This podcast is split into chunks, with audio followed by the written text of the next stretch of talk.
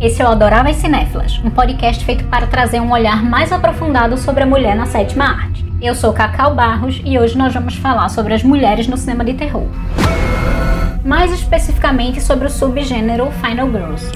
Antes da gente entrar de cabeça no tema, eu tenho que apresentar para vocês a nossa nova integrante do podcast. Infelizmente, como vocês já sabem, a Ju não vai poder mais fazer parte e aí nós estamos com mais uma integrante maravilhosa que é a Lívia. Ela é jornalista e crítica de cinema. Ela escreve para o Cinema com Rapadura, para o Cinerela, para o Cineséries e faz um monte de outras coisas. Mas eu vou deixar ela mesmo se apresentar. Vem cá, Lívia, se apresenta. Oi, gente. É um prazer estar aqui com vocês. É, eu estou muito feliz de estar fazendo parte desse projeto contigo, Cacau. E mais feliz ainda de estar falando sobre um assunto que eu gosto tanto, que é a representação feminina no cinema e principalmente focada nos filmes de terror. É, isso é algo que eu adoro falar sobre, então é isso. Obrigada por ter me convidado, eu estou muito feliz. Então, hoje a gente também tem uma convidada, assim, super especial, super autoridade no tema, maravilhosa, a Maitê, da página Final Girl. Fiquei muito feliz quando ela aceitar, seja muito bem-vinda, Maitê. Me fa fala aí pro pessoal quem é você, conta um pouquinho da tua história. Uh, primeiramente, eu queria agradecer muito o convite, fiquei muito feliz. Eu sou jornalista, eu moro no Rio Grande do Sul. Eu escrevo no blog Final Grow, como as meninas disseram, e eu também tenho um podcast sobre crimes reais, o A Última Garota do Filme. Como vocês podem observar, não tenho muita criatividade assim para títulos. e estou muito feliz de poder falar sobre esse assunto, que é um assunto que eu gosto bastante. Eu comecei a pesquisar ele em 2007, quando eu fazia especialização em cinema. Até é um assunto que eu não falo muito, mas inclusive eu tenho que abordar mais no, no meu blog, mas eu fiquei muito feliz com o convite de vocês. Coisa boa.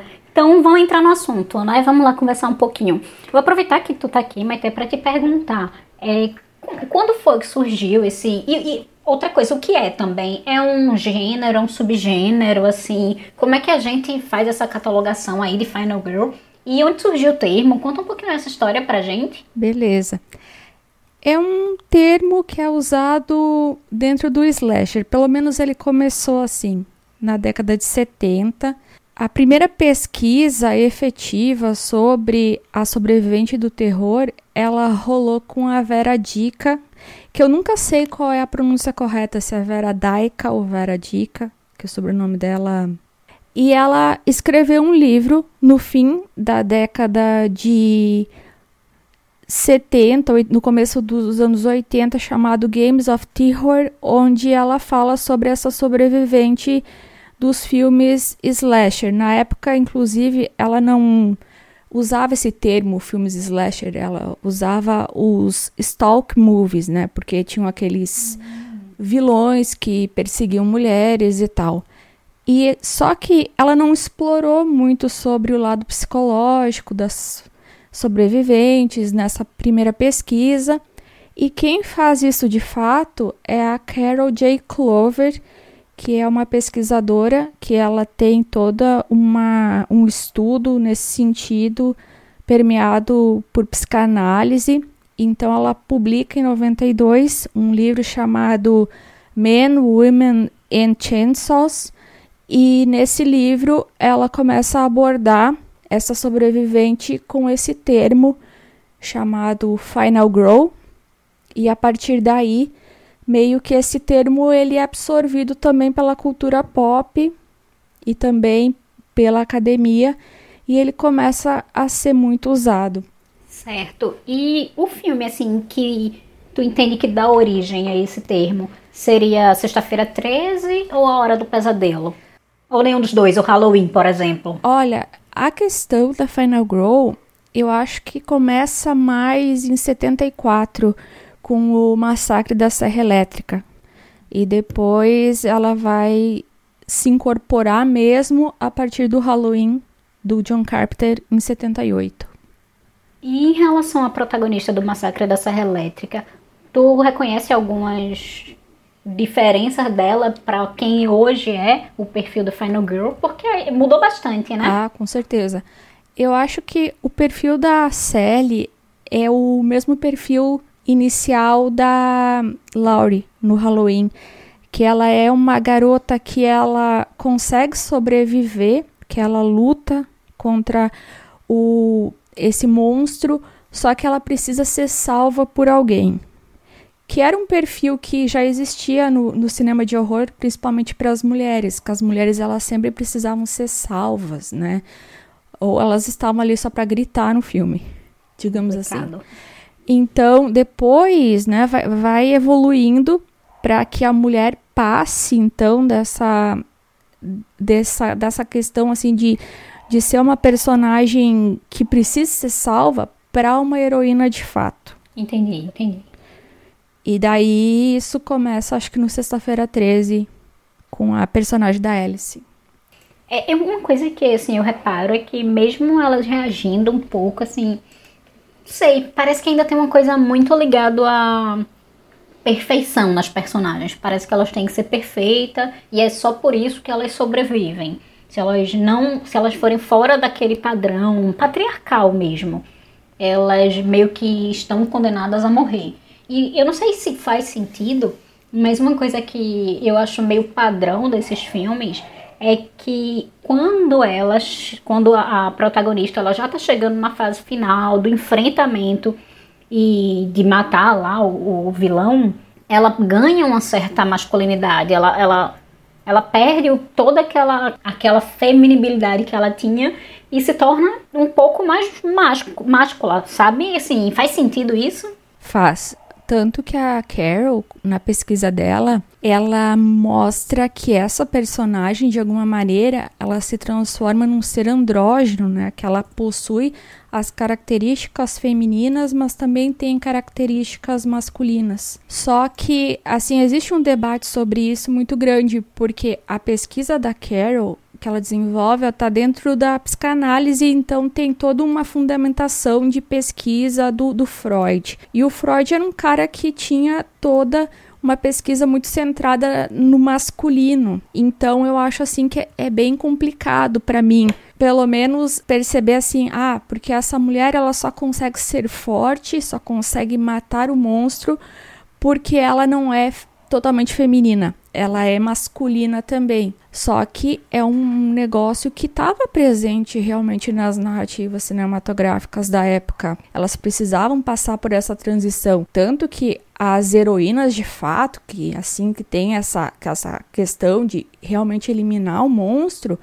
elas se utilizam de objetos fálicos, tipo machete ou até mesmo a própria faca usada pelo assassino, né? E nesse momento é como se ela absorvesse então esse poder masculino e conseguisse eliminar o monstro. Ainda bem que atualmente eu acho que mudou muito essa construção ao, ao longo do tempo. Essa construção ela começou a se tornar mais feminina, mas realmente e tem toda a questão da moralidade, né? Que nos anos 80, que as personagens elas eram todas permeadas por essa moral dos Estados Unidos, tanto que se você fizesse sexo, se você usasse drogas num filme de terror, você morria, né? Pois é, isso é bem interessante em relação a essa questão delas ficarem masculinizadas, porque em Halloween, por exemplo, a Laurie, ela é super femininazinha, né? Assim, no começo do filme, ela tá de saia e com a roupinha toda fofa e depois quando vai pra noite ela já tá com a roupa toda mais social assim, que é até difícil ver um adolescente usando, não sei, naquela época talvez fosse normal, porque a Alice de Sexta-feira 13 também fica tá, até com a roupa bem parecida com a dela, assim. Então é bem interessante ver que até no obviamente no visual, né, elas realmente até destoam um pouco da primeira imagem que a gente tem da personagem. Pelo menos foi isso que eu pensei quando eu tava assistindo o filme. Não, total. Assim, eu, eu sinto uma coisa meio dúbia, porque, por exemplo, é, me incomoda a personagem muito naquele perfil feminina, com roupas que ela não teria conforto para lutar, por exemplo. Sim. Ela, sabe? Então me incomoda um pouco esse perfil, mas também me incomoda um pouco o fato de que ela precise se masculinizar para ser forte. É como se a definição e, e a imagem é, de uma mulher que pode se defender, ela, como, como a Maite falou agora há pouco, ela precisa, precisa passar pelo masculino. E não necessariamente, Sim. né? Total. E o que eu acho legal do Wes Craven, que ele faz em A Hora do Pesadelo, é que a Nancy, ela é super, tipo, feminina, assim. No final, na cena final, se eu não me engano, ela tá até com a roupa de dormir toda femininazinha mesmo, sabe? É, uhum. E ele já quebra, acho que assim, de 70 e pouco para 84, que foi quando saiu o filme, já tiveram muitas mudanças. Inclusive, esse é meu favorito desses que a gente tá falando. Acho que pelas diferenças que ele traz, né? pela evolução que ele traz essa Final Girl. Não, com certeza. O Wes Craven foi muito feliz na construção da Nancy. É até interessante ver isso, né? Porque normalmente essas representações escritas por homens, elas são sempre muito complicadas. Mas eu acho que pelo fato do Wes ter uma filha adolescente na época, acho que isso ajudou muito ele a construir uma personagem mais dentro da realidade, não aquela, aquele estereótipo que os outros estavam construindo de que ela precisava ser perfeita e tal. O que eu acho interessante também é que a Nancy, assim, pelo menos pelo meu ponto de vista, óbvio, ela é a única que realmente tem uma personalidade bem definida das três. É, eu acho que a Alice, a gente, eu reassisti o filme ontem, a gente não sabe quase nada sobre a personalidade dela. Quase nada mesmo, assim. A gente não sabe do que ela gosta, a gente só sabe que tem um cara do acampamento que gosta um pouco dela e ela é interessada por outro rapaz lá, mas, tipo, da personagem mesmo a gente não descobre quase nada. É, a Lori, a gente só sabe que ela é meio introvertida e a Nancy realmente, ela, ela é inteligente, sabe? Ela vai atrás, ela, ela tenta buscar uma forma de resolver a situação dela sem depender dos outros. E ela sabe o que está acontecendo desde o início, que eu acho bem legal, que nos outros dois tá toda a ação acontecendo. E as protagonistas não sabem nada do que, do que tá acontecendo até o terceiro ato, até o final do terceiro ato. E a Nancy não, ela tá ali desde o início, é, batalhando, muitas vezes sozinha, porque ninguém acredita nela para ir atrás de resolver a situação. Então, assim, é, eu acho bem interessante essa progressão e também acho legal que depois o, o Wes ele vai dirigir o Pânico, né? Que já começa a quebrar ainda mais muito das dessas convenções da Final Girl. Total, o Pânico, acho que assim, ela é, marcou um ponto aí desse, eu vou chamar de subgênero, mas uma personagem que já que a gente tá falando de personagem que eu queria tocar no nome e a gente não combinou de falar sobre esse filme, mas que tem tudo a ver com o que a gente tá falando, é a Ripley. O que é que vocês acham da Ripley? A Ripley, uh, por mais que ela esteja mais num campo de uh, terror, mais vinculado com ficção científica, que não que não, não é realmente de fato um slasher, né? É, ela é considerada uma final girl justamente porque ela tem toda, tem toda uma construção muito semelhante de heroína. Então, a, essa a Ripley meio que pavimenta para que outras pudessem voar, digamos assim. Porque foi um filme lançado em 79 e ela tinha né, essa posição, assim, que ela era meio que uma líder na, na nave, ela era uma mulher extremamente forte e eu acho que ela ajuda muito, que essa personagem ajuda muito a criar uma convenção do que viria a acontecer, por exemplo, no Sexta-feira 13, o que viria a acontecer no A Hora do Pesadelo, por exemplo. Então, eu acho que ela é uma personagem muito importante na história do, do horror justamente por isso.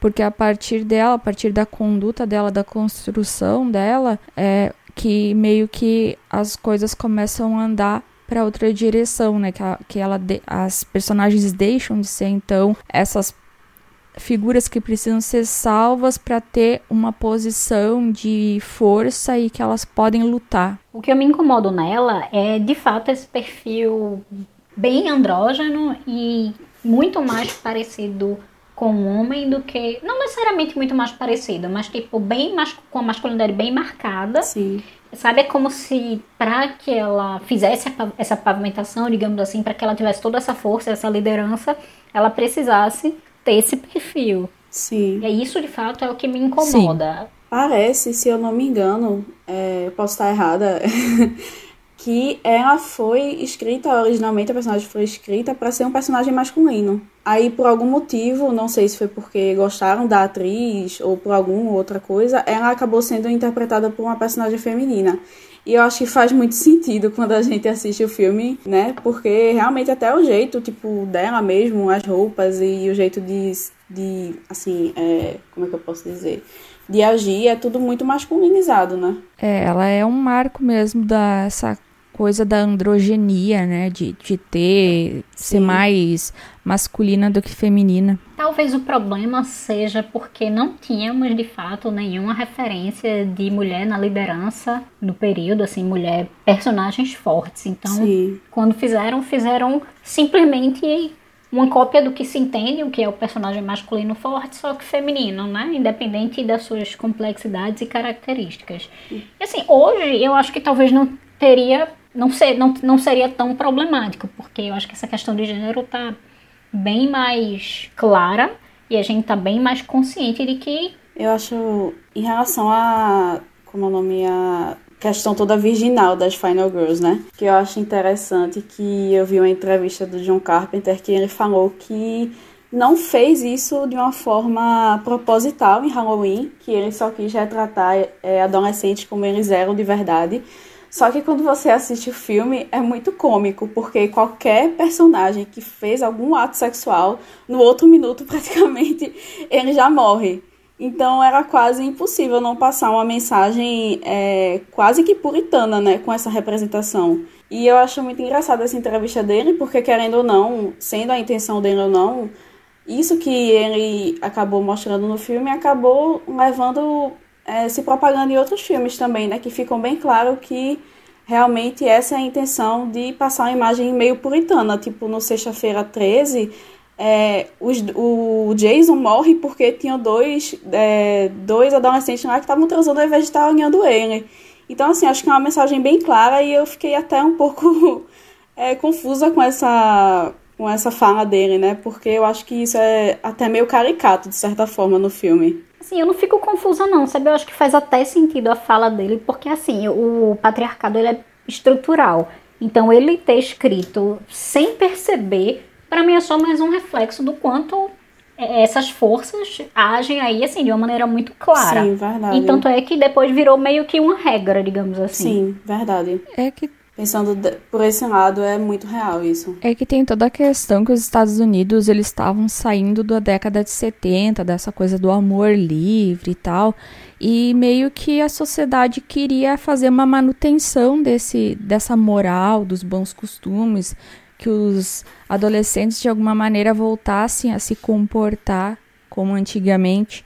Então, meio que eu acho assim que o Carpenter, porque ele escreveu esse, porque porque assim, o Carpenter ele escreveu com a Deborah Hill, que era a produtora dele. Então, e até tem uma outra entrevista do Carpenter que é bem legal, que ele fala assim, que ele acha que a Final Grow ela se conecta muito mais com o monstro realmente do que com as personagens femininas do filme, porque eles estão unidos de alguma forma por essa questão da sexualidade reprimida e que a Final Girl, Sim. caso ela não venha a ter relações sexuais no futuro, caso ela não venha a ter uma sexualidade, uma vida sexual ativa, digamos assim, ela tem, ela pode se transformar nesse monstro, porque muitos deles matam justamente por causa dessa sexualidade reprimida, tipo o Leatherface, que ele é bem infantilizado, o próprio Michael Myers, porque né, ele passou anos e anos e anos trancafiado dentro de uma instituição. Então eu acho interessante essa fala dele. Mas sabe que eu, eu realmente acredito que o Carpenter, ele, ele meio que fez, tipo, sem intenção mesmo, porque ele era meio vida louca, assim, sabe, anos 70, tipo assim. Ele é um cara que ele não é muito. Mas, o, mas o, o resto da galera que vem depois, com certeza, é total manutenção da moral, Acho que o Wes Craven também não é assim, mas ele meio que foi na onda porque era um modelo fílmico estabelecido, mas tem muito isso assim de querer resgatar essa, essa coisa assim, porque o estadunidense é uma, tem uma coisa que eles amam é, é essa coisa da moral, né? Porque tem toda essa dualidade ao mesmo Sim. tempo que eles amam a moral, eles gostam assim de uh, sexualizar as, a, as personagens, a, as meninas da cultura pop e tal. Então é bem complicado entender essa dinâmica deles, assim. Pois é, eu acho bem interessante que tem até uma cena no, na Hora do Pesadelo que o personagem do Johnny Depp fala, tipo, a morality sucks, tipo, a moralidade é um saco, sabe? Porque a Nancy não quis dormir com ele. É, numa cena que eles estão na casa da, da amiga dela. Então já dá essa, essa cutucada, assim, né? Talvez não no melhor contexto, mas eu achei interessante ele ter botado essa fala no filme, especificamente nesse momento. É, eu acho que a franquia Hora do Pesadelo em si, ela não é muito vinculada com essa questão da moral, tanto que o filme número 5 tem uma Final Girl que começa o filme tendo uma relação sexual e ela concebe um filho, né? Que é essa é o plot do filme, né? Que o Fred começa a apavorar a criança dentro dos sonhos do bebê que é bem bizarra, né, essa, essa, essa história. Meu Deus. E daí ela meio que vai, vai quebrando com, com vários paradigmas ao longo, assim, da franquia. Eu sempre achei que os filmes, eles não, não mostravam tanto essa coisa da sexualidade. Por exemplo, se tu pega um Sexta-feira 13, isso é muito explícito, né? Quase o plot todo do filme é sobre isso, né? Sobra muita pouco da história que tem alguma coisa que não, não esteja dentro disso. Eu até não gosto tanto do Jason, gosto do personagem, mas é por causa disso, porque é uma coisa muito repetitiva, que não tem um trabalho, um desenvolvimento maior de roteiro, como tem no, no Hora do Pesadelo, por exemplo. E até mesmo na bagunça que é o Halloween, que porque né, o Halloween vai entender aquela cronologia do Halloween, né? Então, é. É, eu acho que é isso. Em relação ao Fred, o Fred Krueger, eu acho também que ele tem, o vilão, ele tem um, não sei, talvez um, um quê ali de complexidade do personagem, um quê de terror social também, ele traz alguns elementos. Sim, com certeza. Eu acho assim, ah, que, que o A Hora do Pesadelo, porque o Wes, quando ele começou a escrever o filme, assim, ele estava num momento muito simbólico, assim, porque, tipo, ele estava vivendo quase de favor, ele não tinha dinheiro para nada, daí ele ficou muito, ele tava, ele perdeu a casa dele, tanto que ele teve que pedir dinheiro pro Sean Cunningham, que é o diretor do Sexta-feira 13, que era muito amigo dele, porque o Wes, ele montou uns filmes do, do, do Cunningham no passado, então, ele estava numa situação que o American Dream, né, que é essa coisa de você ter sua casinha no subúrbio, né, hipoteca, todo aquele lance que ficou muito forte, principalmente nos anos 50, meio que nos anos 80 o American Dream, ele literalmente é, é, entra numa ruína nos Estados Unidos. Muita gente estava numa situação econômica muito ruim, o governo do Reagan é bem complicado, então eu acho que o Fred Krueger é essa representação mesmo de como assim esse esse conceito capitalista do, dos Estados Unidos ele tava ele realmente não, não deu certo. Tanto que nos anos 80 eu acho assim que a filmografia tu pega um filme como Goonies por exemplo ele aborda isso eles vão as crianças lá precisam achar o tesouro porque elas vão perder a casa assim, é, é, uma coisa assim que falta um otimismo, sabe? O próprio, o próprio Robocop, né, que é um filme muito que fala sobre essa questão da, da própria decadência da cidade de Detroit, que por muitos anos, principalmente na década de 50 e 60, era um polo econômico por causa da indústria automobilística. Essa indústria começa a ruir, então assim, eu acho que o Fred ele é uma representação muito disso, de, de como tudo está desmoronando. E, e, o Fred é, é, essa, essa figura. Tanto que os pais, eles tentam eliminar o Fred quando ele... Porque ele era um predador sexual de crianças. E, de repente, ele volta. Uhum. Então, assim... Não existe uma maneira de proteger os filhos. Eu acho que o Fred, então, nesse sentido... É muito simbólico, né? É, ele é muito simbólico. Não, total. Eu acho, assim, eu sou muito fã do Fred, muito fã. Quando eu era criança, eu morria de medo. Eu era o único personagem que, de fato, não me deixava dormir. Eu tinha pesadelos e pesadelos. Marcou a minha vida. Né? Realmente, assim. Dos e três é, vilões dos filmes, desses três filmes que a gente tá falando aqui, ele realmente é o que mais me assustou também. Ele é o único que eu não tinha assistido antes de, de fazer o de estudar pro podcast, né? E nossa, eu fiquei com medo real. Eu deitei pra dormir e fiquei olhando assim por teto, tipo, meu Deus.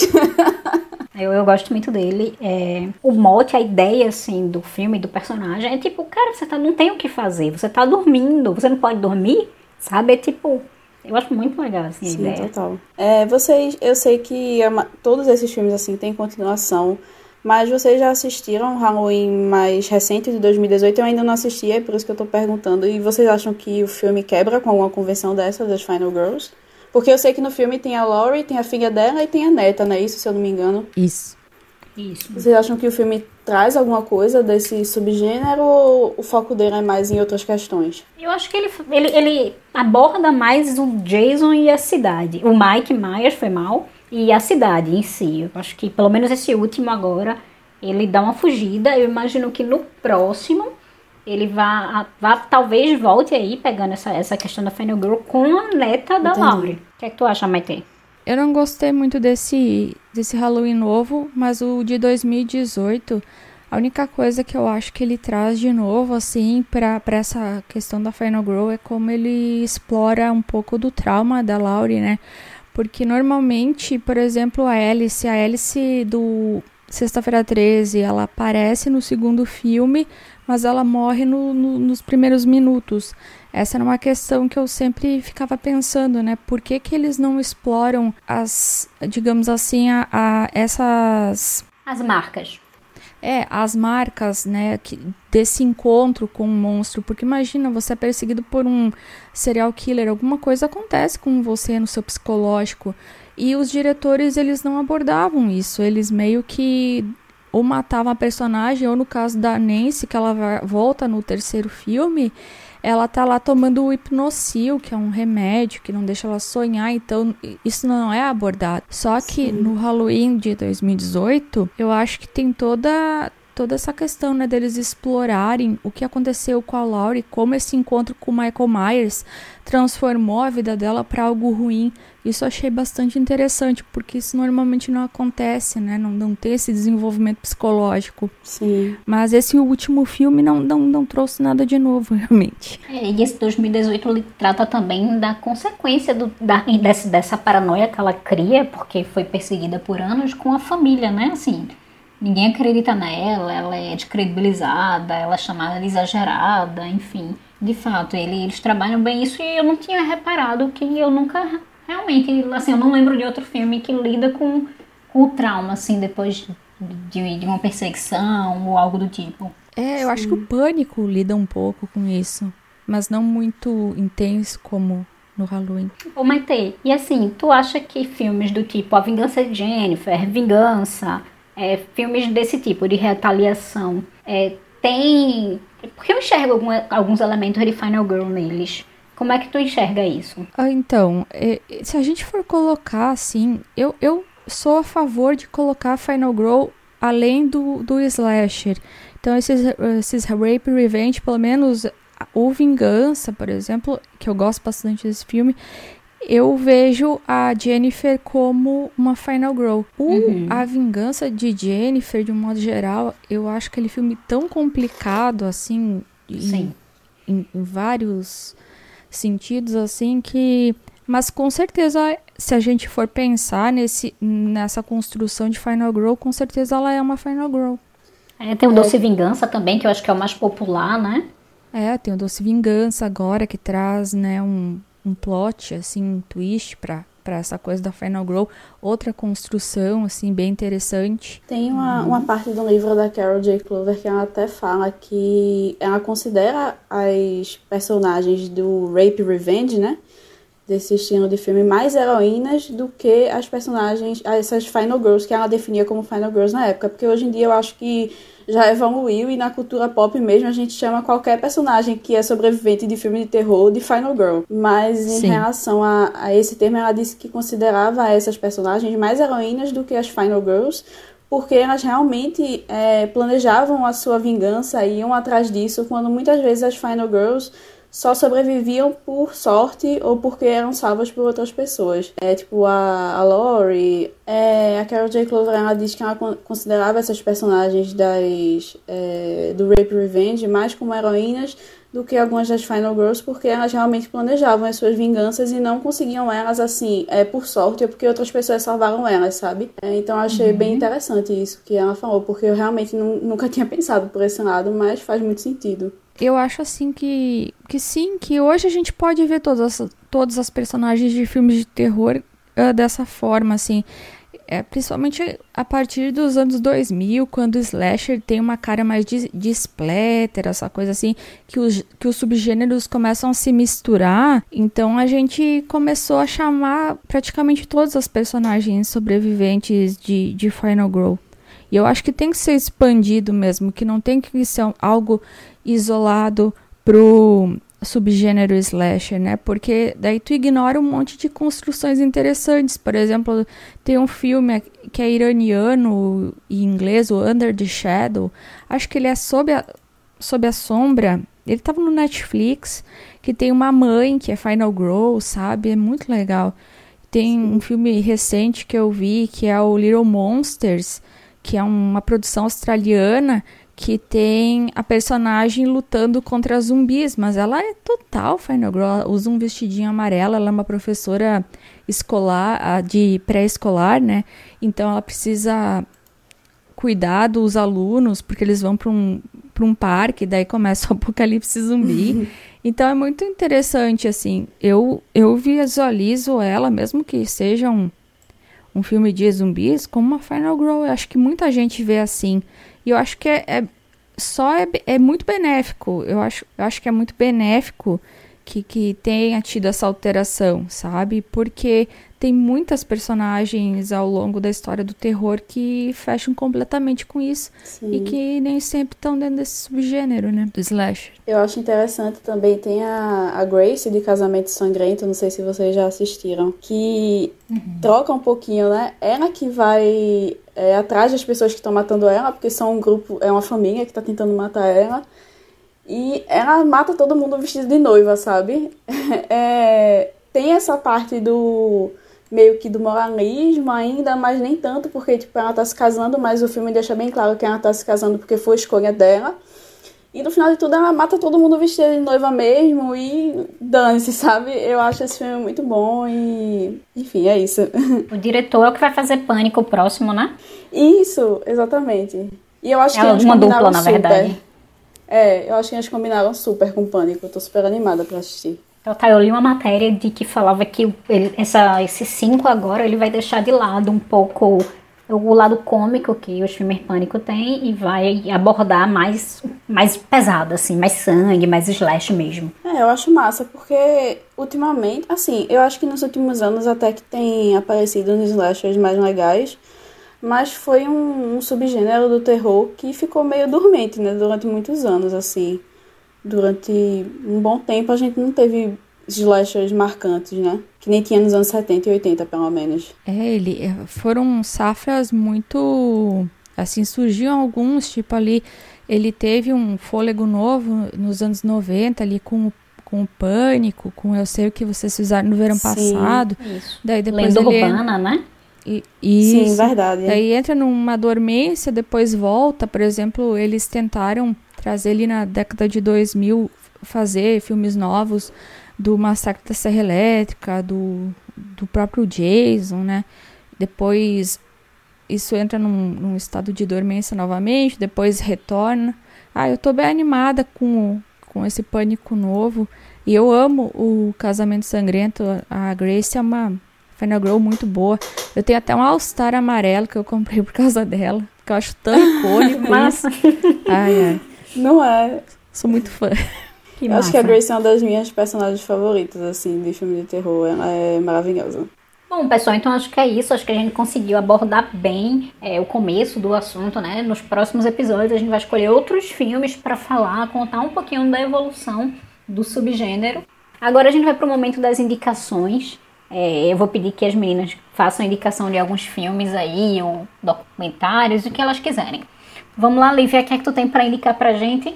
A minha indicação é O Segredo da Cabana, é um filme de 2011 que ele meio que faz piada com os maiores tropos narrativos assim do terror. Eu achei ele um filme bem interessante e ele está disponível no Prime Video para quem quiser assistir. Eu queria indicar então o Freak no Corpo de um Assassino. É um filme de 2020. Ele mistura terror e comédia e ele é bem legal porque ele tem uma construção bem diferenciada, assim, de, de Final Grow. Eu não vou falar muito para não dar spoiler, mas eu tenho certeza que vocês vão gostar. Eu assisti, é engraçado. Por incrível que pareça, é uma boa indicação. Bom, minha indicação é o Polytech do Villeneuve. Ele é o terceiro filme dele, eu acho. Tenho quase certeza, de 2009. E ele fala sobre um massacre dentro de uma escola. Tem aquela. Ele tenta fazer alguma coisa entre ficção e documentário. Sim, e aí é inspirado no massacre de Columbine. Então, é, é bem pesado, mas ainda assim eu acho que vale a pena assistir. Ele traz aí umas metáforas no final. Então, essa é a minha indicação. É, Maite, tu quer deixar algum recado? Tu quer falar tuas redes sociais? A hora é essa. Então, no Instagram eu sou a Final Grow BR, no Twitter eu sou a The Final Grow Underline e o meu blog é o www.finalgrow.com.br e é isso, gurias. E é isso, Lívia, queres deixar algum recado? Acho que é isso. Meu Instagram, caso alguém queira, é LIVVV Almeida. Mesma coisa nas outras redes sociais. E é isso.